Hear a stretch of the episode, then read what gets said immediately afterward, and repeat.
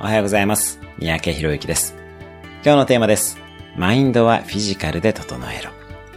あなたは気分が落ち込んだ時にどのように対処し、自分の気持ちを整えていくでしょうか自分のメンタルが落ちたり乱れたりしている時に、瞑想や考え方の変化など、心のアプローチをしても無駄なことが多いものですし、そもそも時間がかかります。また、心理学のテクニックなども必要になります。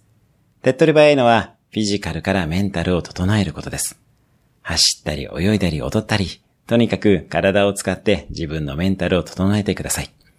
脳は体の一部です。まずは体を整えることで心が整ってきます。今日のおすすめアクションです。